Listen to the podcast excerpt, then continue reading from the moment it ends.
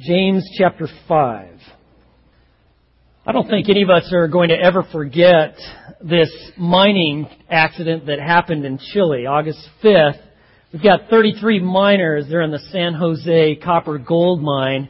And all of a sudden, there's a great disturbance. And these 33 miners down there are trapped. Now, they make themselves, uh, make them their way to this one of these emergency shelters, but you know, they're, they're way down there. They're 688 meters. That's uh, 2,257 feet below the earth. I mean, they are way down there. And in this emergency shelter, they only have rations for about two, possibly three days. And these guys were smart. Instead of just kind of just eating all of their food, they said, you know, we are going to ration this out. We are so far down here. If there is ever any hope for rescue, it's going to take them a very long time for the people on the surface to get where we are so far below the surface of the earth. And so what they did is they rationed out these rations. And this is what they ate. They had two little spoonfuls of tuna, a sip of milk, a biscuit every 48 hours, and a morsel of peach. And even though they were starving and could actually watch themselves even eat, being eaten away, they made the choice to live on these rations.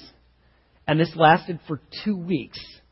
And then the food, the little food they had, was out. Now, they could hear drilling taking place, and for several days they heard the sound of drilling coming from different parts, and, and on the 17th day, having been trapped down there 17 days, eventually a drill bit breaks through about 20 meters away from where this, this little emergency shelter that they're at, and they're ecstatic. They had been listening and hearing this drill. They had actually written out all sorts of notes just for the hope that somehow there might be some sort of breakthrough. When that drill bit came down and actually came into their, this little cavity, they actually taped with electrical tape these messages and notes that they had been writing. Now, the people up on the surface thought that they heard and felt tapping on this drill bit, but you know, like 17 days, they really were expecting that all of these guys had perished. Well, they were extremely surprised when they eventually pulled this drill bit up and taped with electrical tape were these notes. Notes that said the 33 were alive and we still have refuge. Well, it was, it was amazing. This little borehole that they made that traveled all the way down from the surface, all the way down to where they were at, this became like a lifeline to them. They received water, food, medicines, clothing. They got advice, wisdom on how you're going to be able to survive this. Words of encouragement and hope that a world around you is praying for your survival. And that, one little hole, that lifeline became everything to them. Now, what would happen if they would ignore that little borehole, that lifeline? What if they said, you know, we're not really interested in that. We're going to make it on our own. We've, we've made it thus far. We're going to somehow survive and we're going to live in this hole in the middle of the earth and we'll somehow make it. That would be crazy, right? Because that lifeline, that borehole meant everything to them. And eventually, they were rescued. After spending 68, some of them 69 days trapped in the heart of the earth, every single one of them, to the glory of God, was rescued.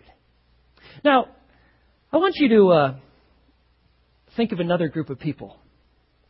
They're trapped. They're not trapped in the underworld, but they're trapped in a world of, of difficulty, of discouragement. Um, oftentimes they, they face tragedies in life and hardships and heartache and their confusion and they're never sure how they're going to make it out. I'm talking about people like you and me. Though we're not kind of buried in some sort of cavern in the middle of the earth, how many of us go through times of just sheer difficulty? We're not actually sure how we're going to make it out. I wish I could say like, oh, you know, my life generally has no problems. I never face any hardship, no difficulties, never discouragement. Everything's just always smooth sailing. I got it all figured out as a dad, as a husband, as a pastor. But that's not the case. I face a lot of challenges. Find times I find myself going, I, I, Lord, I have no idea how we're going to make it or how this is going to happen or what to even do here. And I know that you're the same. No one in this life is spared grief, difficulty, obstacles, or tragedy. But let me tell you, we have a lifeline. God has given us His Son so that we can experience life. Everything you and I need for life, for godliness, for hope, for peace, for courage and encouragement, we have in the Lord. In fact, you could think of it this way. Our lifeline is our Lord. You know how you and I make it through this life? You know how we grow? How we stay strong? By staying focused on our Lord. The gospel is this. The gospel is God sending His Son to break into the reality of our despair, our sinfulness, our wickedness, to reveal that Jesus Christ has indeed paid the penalty for our sins, and He is offering resurrection life, true, authentic spiritual life, to all those who will believe in Him. And it's, it's open for you and for me. For any who will trust in Christ, you can have forgiveness, freedom from sin, and forever deep, authentic, true spiritual life in Him. And that's why the book of James was written. This was the very first book in the New Testament. It's written by, the, by James. He was the half brother of Jesus. He was the pastor of the Church of Jerusalem, a very sizable church measured in the thousands. And he wrote this book that all of the believers that are trusting in Jesus Christ would learn how to mature in their faith in Him. And so a maturing faith comes from focusing on our Lord. And so let me just give you a very simple outline to the book of James. In James chapter 1, you have the mindset of a maturing faith in Christ. And beginning in chapter 2, all the way through chapter 5, verse 6, he actually starts listing out obstacles, significant ones, to a maturing faith in Christ. And he counsels you, oftentimes very directly, on what you're to do about them. That brings us to the final section as he closes this book, and beginning in verse 7, where he actually tells us the means or how we go about developing a maturing faith in Christ. Let me assure you, if you are a Christian here, and I would, I would imagine that most of you who have come here today know Christ and have an authentic relationship with Him, you've, you've turned from your sin and your own way of doing life, you're trusting in Jesus Christ for salvation and in Him alone. Know this, like Paul said, for I am confident of this very thing, that he who began a good work in you will perfect it until the day of Christ Jesus. He's going to bring you about to fullness and maturity. And that's why this section here in James, this final section, is so critical. It spells it out how you and I grow and develop. And it's all focused on our lifeline in Christ. You know, when we're drawing our strength from Christ, when we see Him as our lifeline, we're totally dependent upon Him. Like those miners stuck in that, in that cavern way down in the heart of the earth, and they're just every, that line means everything to us. When we've got that kind of mindset, we see Christ as our sole hope and sufficiency, we've got strength to not just survive, but to actually thrive in this life. And it begins by showing when we're focused on Christ, we can actually endure with patience. All the heartache, the difficulties, the tragedies, the suffering, we've got Christ, we can actually endure. And so look, pick it up in verse 7, chapter 5. He says, Therefore be patient until the coming of the Lord. Remember what happened last week? We just talked about this. In chapter 5, verses 1 through 6, he's talking about the rich people who are oppressing. They are mistreating their laborers. They are ripping people off. They're dragging people into court. And they are, they are vicious. They're vile. They're, they're making great problems for these believers. And his counsel is this. Even if you're facing difficulty, be patient. The word makrothumos. Be long suffering. These people that are, that are hurting you and causing difficulty for you, through Christ, brethren, all of us, we can be long suffering. And I'd like you to do this. I want you to think of the difficulties that you're facing. Maybe you're taking some heat at the office. Maybe you've been maligned. Maybe you're been exposed to some sort of vicious rumor about you. Maybe there's somebody that's playing some sort of joke or practical joke on you. Maybe there's some sort of organizational power play that's taking place and you're at the wrong end of that. Maybe you're being mistreated. Maybe maybe you are in a marriage where your spouse is just continually rejecting you. Whatever you're facing, he says, therefore be patient, be long suffering until the coming of the Lord. You know, you know how we actually endure hardship and difficulty? And we all face it. You know how we do it?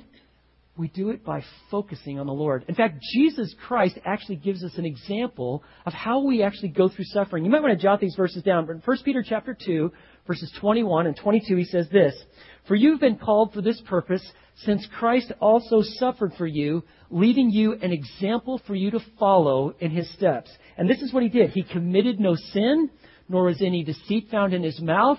While suffering, while being reviled, he did not revile in return. While suffering, he uttered no threats. But you know what he did?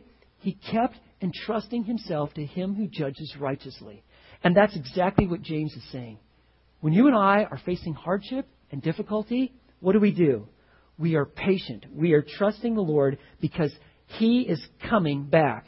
He says, in the next verse, he says, you know, think of the farmer in verse 7. The farmer waits for the precious produce of the soil, being patient about it until it gets the early and the late rains. He says, think about the farmer. You know what he does? He waits for the rain. The farmer can only do so much.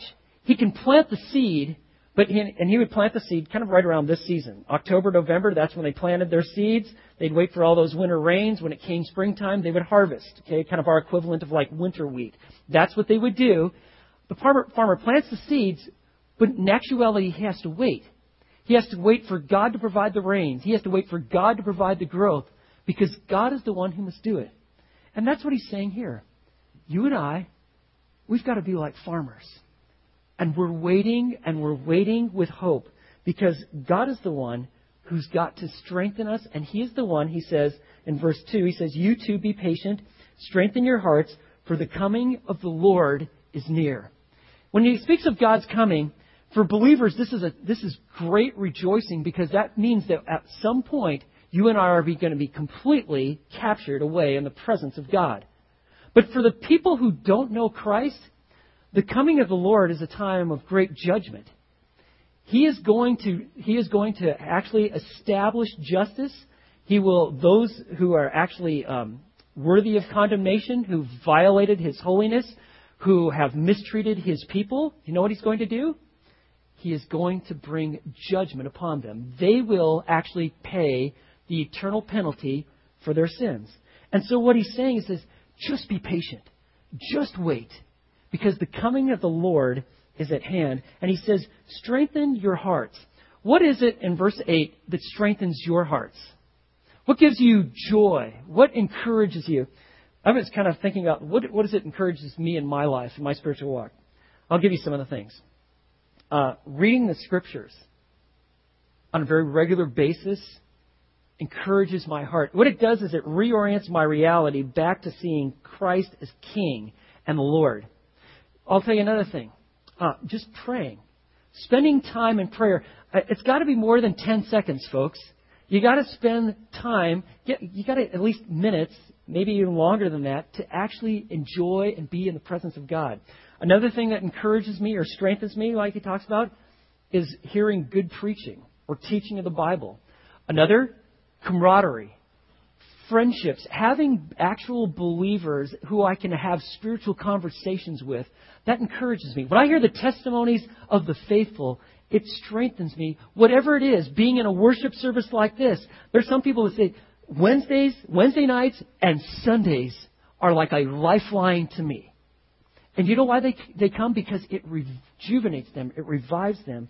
He says, whatever it takes, you too, verse 8, be patient, strengthen your hearts, for the coming of the Lord is near. He says, verse 9, do not complain, brethren, against one another, so that you yourselves may not be judged. Behold, the judge is standing right at the door. You see, when there's pressure and heat coming from the outside and difficulties, it has a way of creating tension on the inside.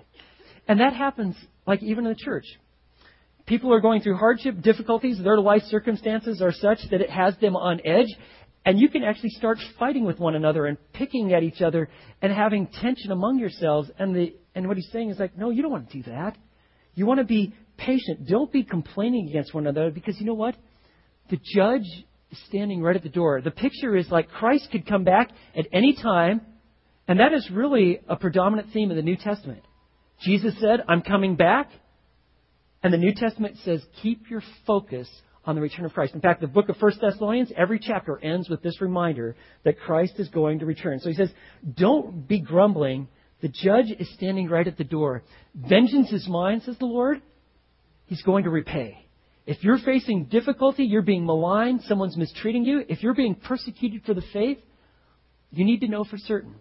You can endure because of your relationship with Christ, but the Lord is going to exact vengeance, and He will punish those who are oppressing you. And He says, Are you still struggling with this? Let me give you an example. Verse 10 As an example, brethren, of suffering and patience, take the prophets who spoke in the name of the Lord. Are you having a, hard time with this? Well, why don't you think back to the prophets? Do you know what they endured, all the hardships they faced? Look at how God dealt with them and He provided for them. And so what He's doing, He's saying, call to mind the prophets like Moses. Remember Moses?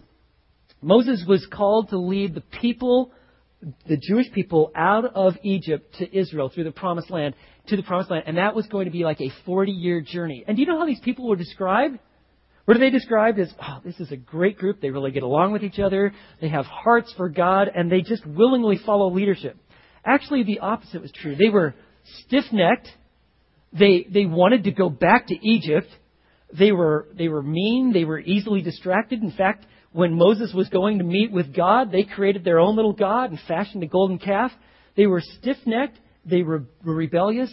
And yet, Moses had to lead them. Or David who's being chased around by Saul like a partridge in a mountain. And, he, and it's like everywhere he turned, there's Saul, and he had a sword, and he wanted to throw it at him and kill him. Then there's like a guy like Elijah. You've got Ahab, and you have his wicked wife Jezebel, and they're, they hate this man. They make his life miserable. Jeremiah's ministry was so difficult that he was called the weeping prophet. The people were so rebellious, they would never listen, no matter what he did. You have Ezekiel. He had to endure the death of his wife. You have Daniel, who as a probably about a teenage boy, maybe a little bit younger, he's ripped from his family. And because he will not compromise his faith, eventually he's even thrown into a lion's den. And by God's miraculous grace, he survives. I mean, all of these guys. You can go on Hosea, you got Amos, you have John the Baptist, who eventually is beheaded. What he's saying is, Friends, if you and I are going to walk with Christ in this life, we're going to need what is called perseverance, endurance, patience, long suffering. And you know where you find it? You find it in Christ. That's why he keeps focusing on the fact that the coming of the Lord is near. He's standing right at, he's ready to judge. He's standing right at the door. He says, as example, verse 10 of brethren of the suffering and patience, take the prophets who spoke in the name of the Lord. Verse 11, we count those blessed who endured.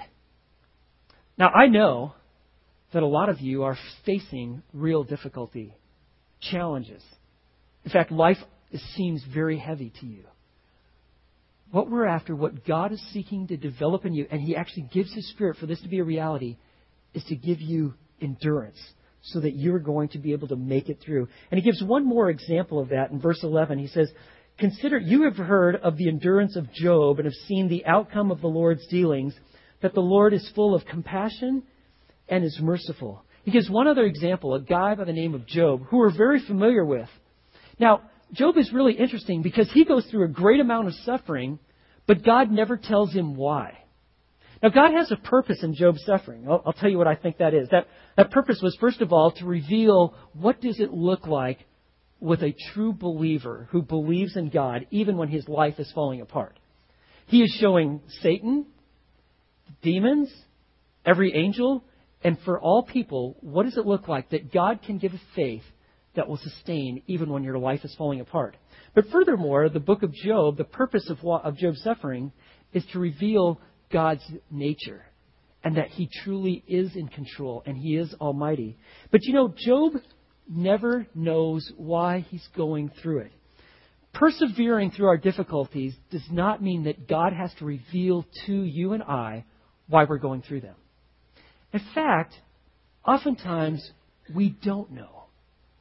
The point of the matter is, is that God wants us to learn to live by faith.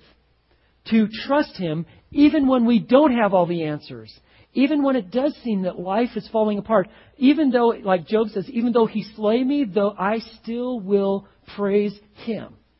And the only way that you and I can praise God when our life is falling apart is if we are focused on the very final part of verse 11, where he says that the Lord is full of compassion and he is merciful. You and I, what we need to do is go to the throne of grace where we may receive mercy and find grace to help in time of need. And so, what do you do when you're facing hardship? We have to learn to go to God. And His Spirit will renew us. We can be strengthened, we can be revived, but what we need is Him because you see, our Lord is our lifeline. Let me tell you something else. Not only can, when we find Jesus Christ our lifeline in life, can we endure with patience, but you know what else we can do? We can actually speak with honesty. In verse 12, he says, But above all, my brethren, and once again, James is identifying with these, with these, all these believers. He says, Do not swear either by heaven or by earth or with any other oath, but your yes is to be yes and your no, no, so that you may not fall under judgment. One of the things that God wants his people to do is to reflect his character in the speech, in his in their speech. Now, let me tell you what's going on here. Jesus addressed this very same issue. It was pretty commonplace for you to make some sort of oath before you spoke to try to try to establish the validity of what you're saying. Uh, a modern day equivalent is this: when people say, "I swear this happened," blah blah blah blah blah blah, blah. or "I promise," you know, and then they're going to say with this, "I'm telling the truth." And so what they would do is they would make an oath. They would swear like some of the ones that Jesus referenced in Matthew chapter 5, like they would swear either by heaven or by earth or by Jerusalem or by their head. They would, they would make these oaths and that was to try to establish the validity of what was going to come next. Jesus said, no. Let your yes be yes and your no be no and anything beyond that is evil. I want my people to speak with integrity. I want them to reflect my honesty, my trustworthiness, and my truthfulness in their speech. You can live differently. In fact, Jesus says, I insist that you do. I want you to speak with honesty. And so when people say things like, I promise, or I'm honestly telling you the truth right now, basically this is what they're saying. Uh, the other things that I usually say are not true. I have a habit of lying. I make up things. I exaggerate all the time. But this, what I'm telling you right now, is really true. This is really, what's happened? It's saying that my common MO of speaking is not to be truthful. And so when they say, I promise, they're basically establishing that, well, now I'm actually speaking the truth. God doesn't want us to be that way.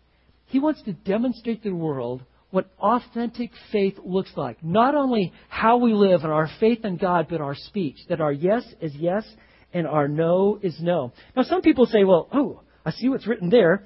So that means maybe I should never take an oath like, uh, an, like an oath, maybe if I'm at a, before a judge and there's like an oath that is taken in court.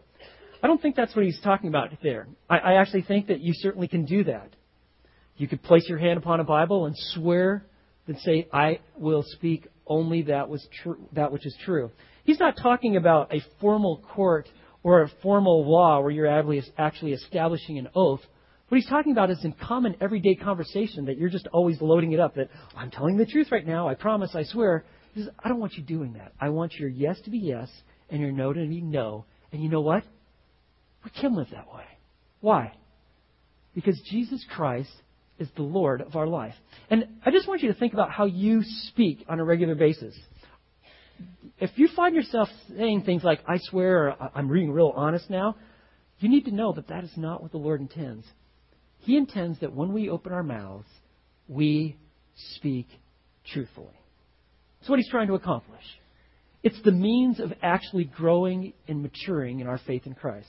So He's covered two things. First of all, when we see Christ as our lifeline, like those miners saw that borehole, we can endure with patience. We can speak with honesty. And let me show you this third, and this, this is a great section here, beginning in verse 13. We can grow strong through prayer. If there was ever a man who could address the subject of prayer, it would be James. James was known, and actually, historians would write about this, he was known first and foremost as a man of prayer.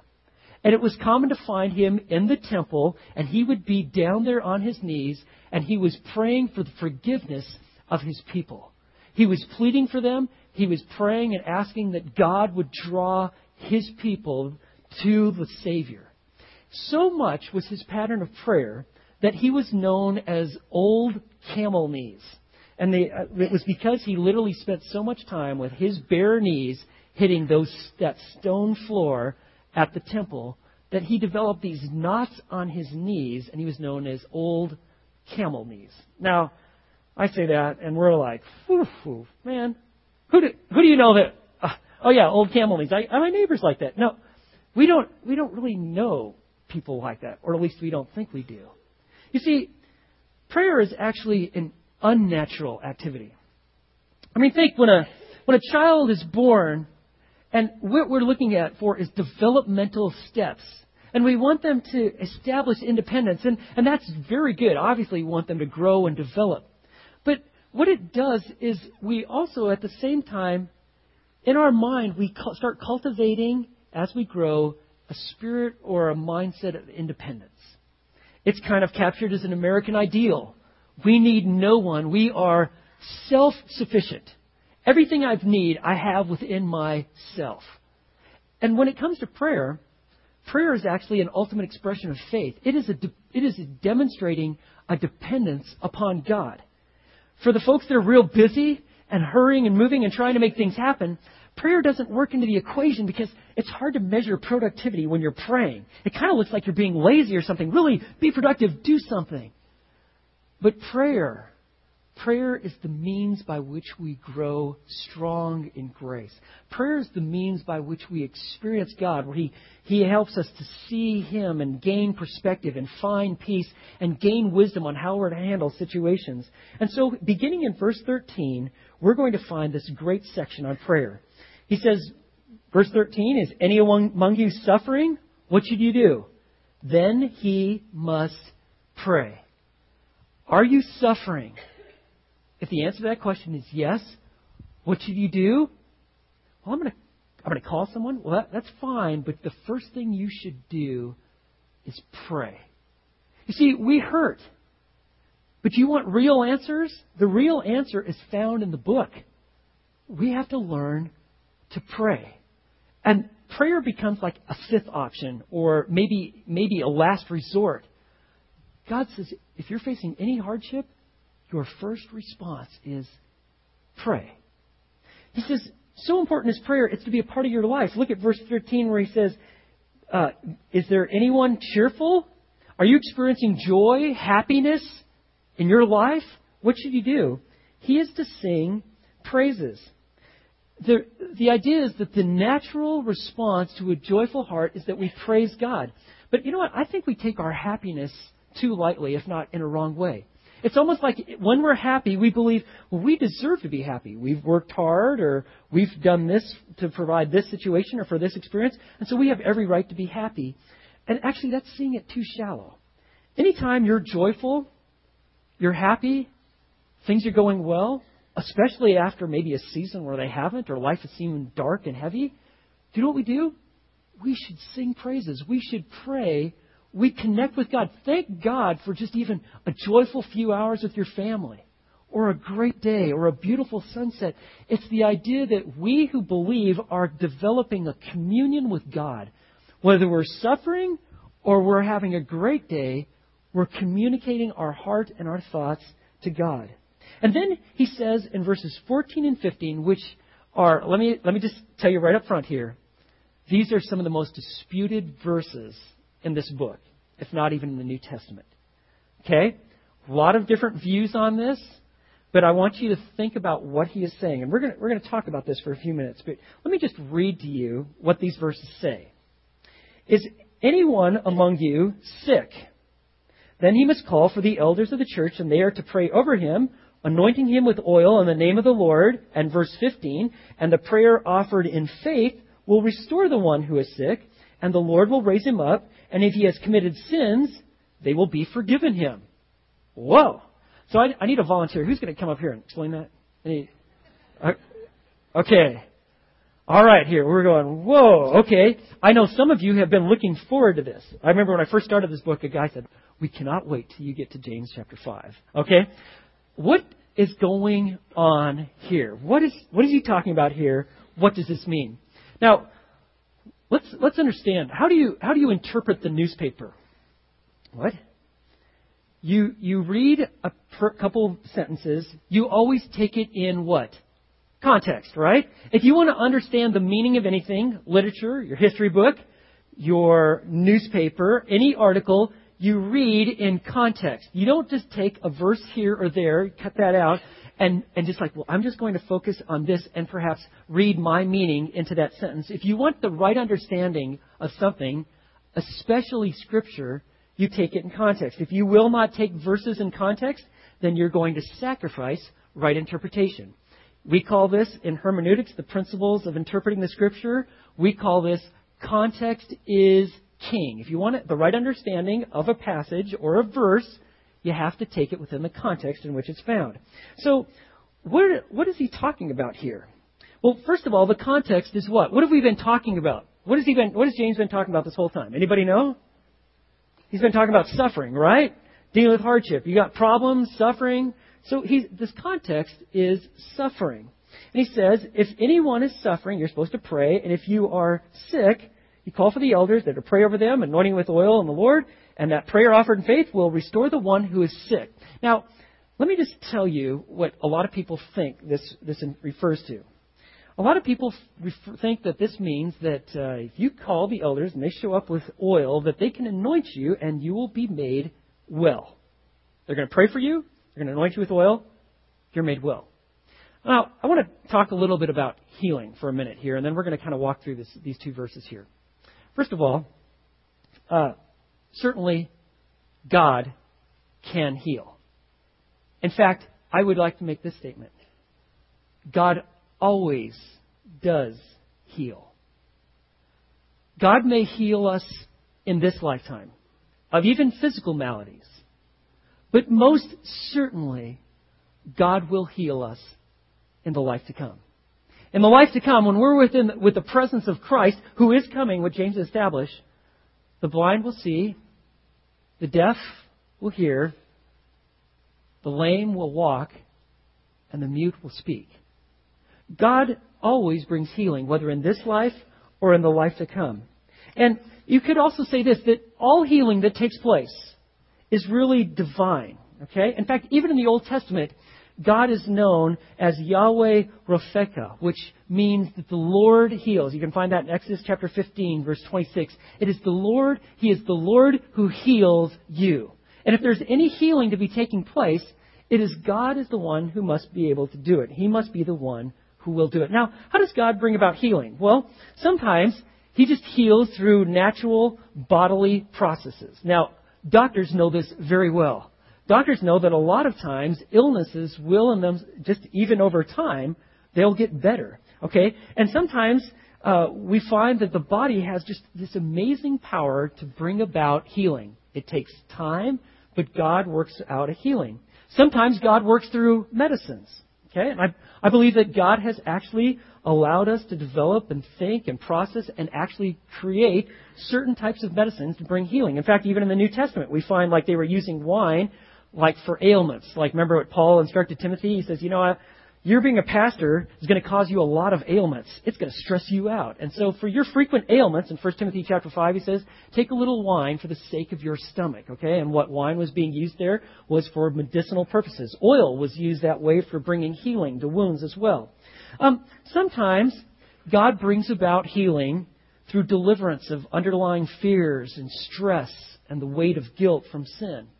And he, he brings about a healing when these issues, these sin issues, or fear issues are addressed in our life. Sometimes God uses doctors and surgeons to bring about healing. Remember what Jesus had to say? It's not those who are healthy that need a physician, it's who? Those who are sick. Jesus says, You're sick, you need a doctor. There's validity of being a doctor. In fact, the, the guy who wrote the Gospel of Luke and the book of Acts is a doctor. Okay? Paul goes and he travels with him. He got beat up so often and he had so many health issues. He just basically needed a personal companion who was a the beloved physician, the beloved physician Luke. So it's kind of like uh, the Du Bois, the famous French surgeon, said: "The surgeon dresses the wound, but God heals it." Every doctor knows that they can't heal a person, but God can. God may use them in the process, oftentimes does, but God has to bring about healing. Let me also tell you this that God can heal miraculously. We have accounts of it in our New Testament where God just supernaturally breaks the natural laws to bring about healing. In fact, in the ministry of Jesus, he did that. And when the apostles were being established and they were moving their way and they were writing out scripture, God used miracles to authenticate the message and the messengers. And some of those miracles were actual physical healings. God can do it. It's not his normal MO, but God certainly can miraculously heal. And we can pray and ask God to do just that. But that's not his normal way. In fact, sometimes God chooses not to heal. If, uh, like an example of that in Paul's life in 2 Timothy chapter 4, he says, Trophimus, who I desperately need, he, by the way, I left sick in Miletus. And if there was, if God always healed every time, no one would die. That, the reality is, is that God oftentimes chooses not to bring healing in this life. But there most certainly will be healing in the life to come. So what is this saying? Well, first of all, context is king, and, and understanding these words is going to be very important. In verse 14, he says, If any one of you is sick, and then verse 15, he says, This prayer and faith will restore the one who is sick. Two different word, Greek words are used there They're translated sick. Now, the first one there, asthenia, is, is it was used oftentimes, like in the gospel accounts, to bring about physical healing. But what is very interesting, beginning in Acts and all throughout the New Testament epistles, it doesn't speak to physical healing so much as it does healing of the soul or healing of, of the conscience, those who are weak in faith or have a weak conscience. That this was the word was used that God, that they were sick, they were weak, and God needed to bring healing. And to further that case there in verse 15, when he talks about restore the one who is sick, he uses another Greek word, komno, which actually speaks of someone who is weary. Okay? It's only used one other time in the New Testament. In Hebrews chapter 12, verse 3, he says, For consider him who's endured such hostility by sinners against himself, so that you will not grow komno, weary, and lose heart. It doesn't speak of a physical problem so much as it does as a spiritual depression. They're weary and doing good. And really, I think when you look at the context, and well, even as we finish this, this passage, the emphasis is not so much on the physical malady and the healing for a physical problem as it is for a spiritual one. And so, with that in mind, let's just kind of take a look at these verses and, and seeing it in context. Is anyone among you sick? And I take it that it's not so much the physical illness, but it is that they're spiritually depressed, exhausted, weary, they have some sort of weakness. Then what are you to do? you must call for the elders of the church. Why would you call for the elders? Are elders really good at bringing about healing? Are they, they doctors? Well, some doctors are elders, but what are elders supposed to be good at? Do you know? That's right. They are good at spiritual encouragement and advisement. They are what? An elder is a spiritual leader. When you find yourself despondent, discouraged, weighed down, what do you need? You need to be strengthened. You need spiritual vitality. You need encouragement. And if anybody should be able to bring it, it should be an elder. If you have an elder who can't minister to the heart needs and the soul needs of people, there probably shouldn't be an elder or they're not a very good one. Because elders deal with what? Spiritual matters, spiritual leadership. And so if you're sick, you're weighed down, what do you do? You call for the elders of the church, and what are they to do? They're to pray over him. They pray, they engage in the spiritual work and the power of prayer, which is going to be emphasized in these latter verses here. And they are to anoint him with oil in the name of the Lord. Now, this is, this is a lot of confusion on what is this anointing with oil. Let me give you some of the options. Some of them see it as medicinal. Okay? And oil was used that way as kind of like a medicine. You could rub it in. And so some people think, well, the idea is the elders come, they're going to pray, and they're also going to try to treat these wounds, and they're going to try to anoint them with oil. That's one view. Another view is sacramental. And this is, this is the idea that the oil is, it's like a sacrament. In fact, the Roman Catholic Church, 8th century, they come up with what they call extreme unction. It's one of the seven sacraments. It's the final one, in which they actually do it to people that are just before they die, they would want to anoint them with oil. Kind of, I'm not sure exactly how they all get there because this is meant to, meant to revive them. They do it on people that they're certain are just about ready to die. Nonetheless, it is one of the views that is out there. It's called extreme unction. But let me tell you what I think is taking place here. Anointing with oil was commonplace in how you lived. It would be the equivalent of like you and I, we wash our face um, men put on aftershave. It was something that was done on a daily basis. Remember what Jesus said? When you're fasting, this is what I want you to do. I don't want you to walk around with a gloomy face when I'm fasting and walk around all disheveled. Hey, what's wrong with you? I'm fasting. No, I want you to dress up. I want you to wash your face. And you know what else Jesus said? And you anoint your head with oil. Or remember when Jesus was invited in Luke chapter 7 to Simon the Pharisee's house? And there were certain things that didn't take place that normally took place. Normally, when someone comes to your house, what do you do? You shake their hand, huh? Hey, I'm really glad you're here. Well, what they would do is they would they would actually have your feet washed because it would be dirty. That was very commonplace. You washed feet. You know, the other thing you'd do is you would actually kiss them on a cheek as a sign of honor and respect. And the third thing is you would actually anoint them with oil. That was it was just what was done.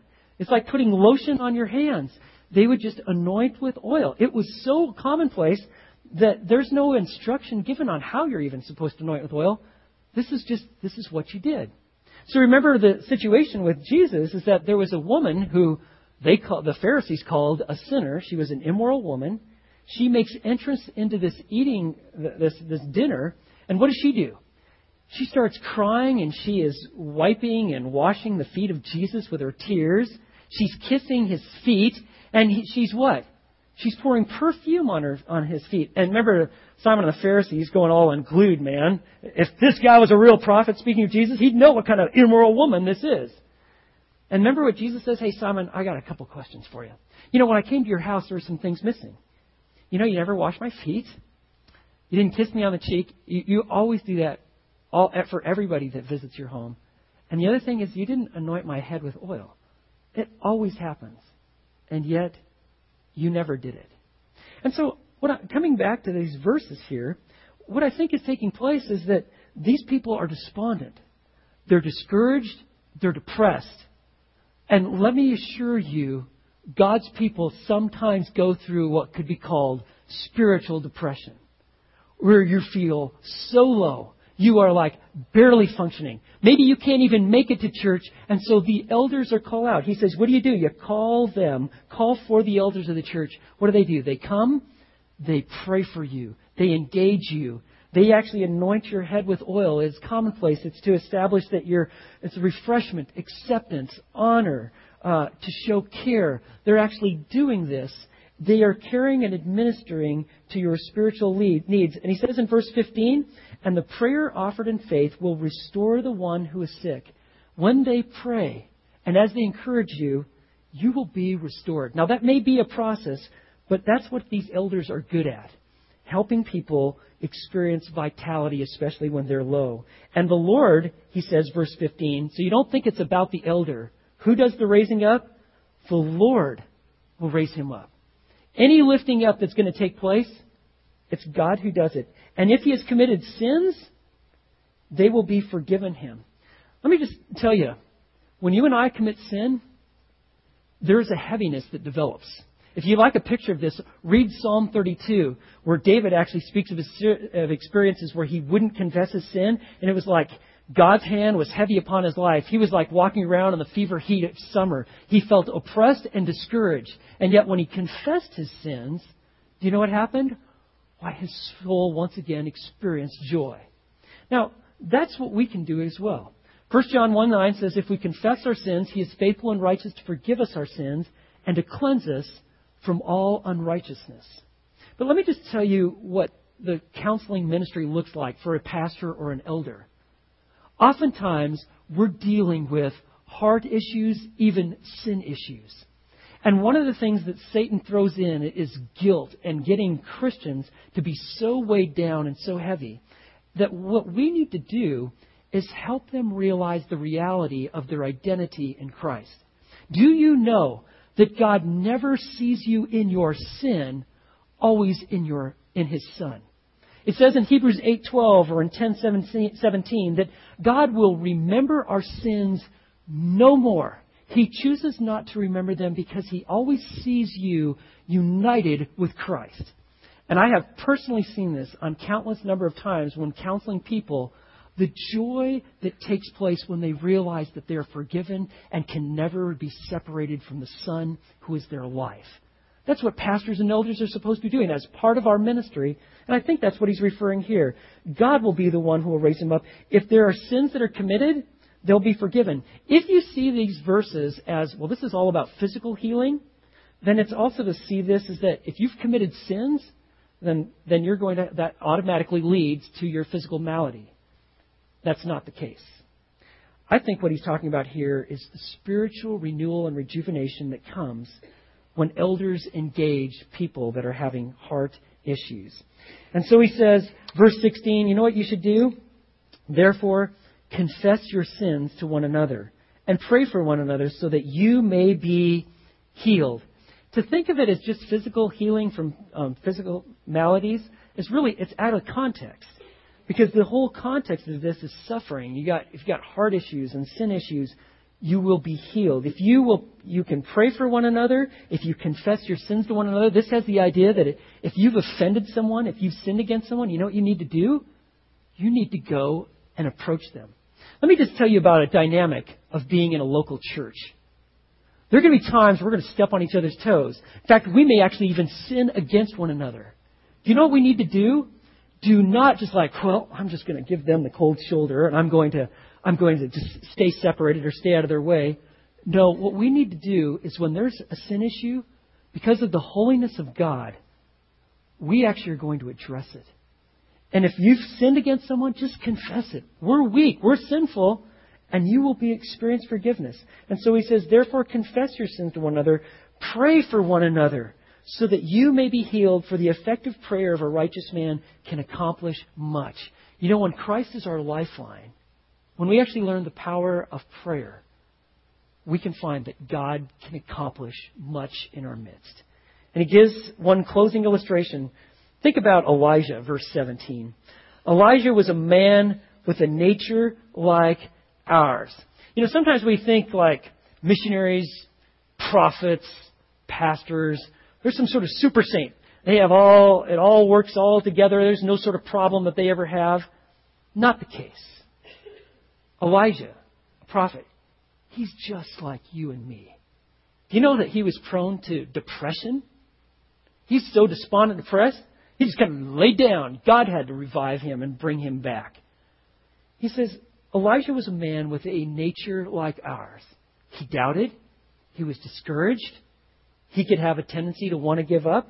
And yet, he kept enduring. He understood the power of prayer. And he prayed earnestly that it would not rain. And it did not rain on the earth for three years and six months. And this is found in 1 Kings chapter 17. This is the situation here where you got King Ahab and his wicked wife Jezebel, and they have led the people of Israel into the worship of Baal. Do you remember that? And, and Elijah prayed, and there was no rain for three and a half years. That meant people were getting pretty hungry. And then they had the big standoff, and, and God showed himself absolutely the one true God, and the people that are worshiping Baal were obviously worshiping a false God, and their, their little priests were false prophets. You know, he was so despondent after that. That's when he took off and he went into his depression. But do you know what he did, though? He prayed. He prayed, and God brought rain back to the earth. You see, the capability of our Lord is limitless. And so let me just tell you about prayer. That's what these verses are talking about.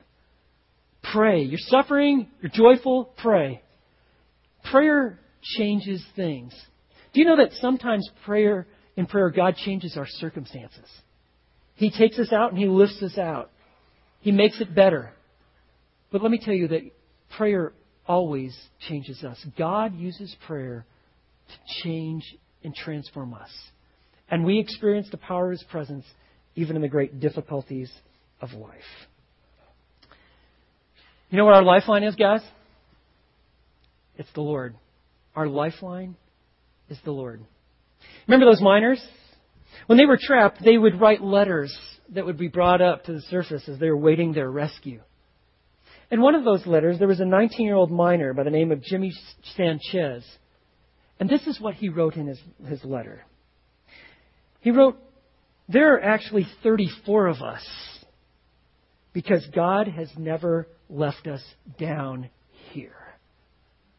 Friends, God is with us.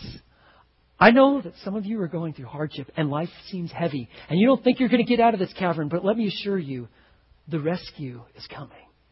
And you are not down here alone. God has never left us. And our lifeline is the Lord Himself. And we need to continue to trust in Him and turn to Him. Let's pray. Lord, I just thank you for this amazing passage. Difficult though it may be to understand in certain verses, it clearly speaks that all that we need is found in you. For you are the one who can give us endurance and to do so with patience. You can allow us to speak with honesty. And we who are coming to you and trusting in you, we can grow strong through prayer. So, Father, I pray that you would use these verses and the, reality of your Spirit in our life to bring about strength and growth in godliness, that we might mature in your Son. For your glory, we ask in Jesus' name. Amen.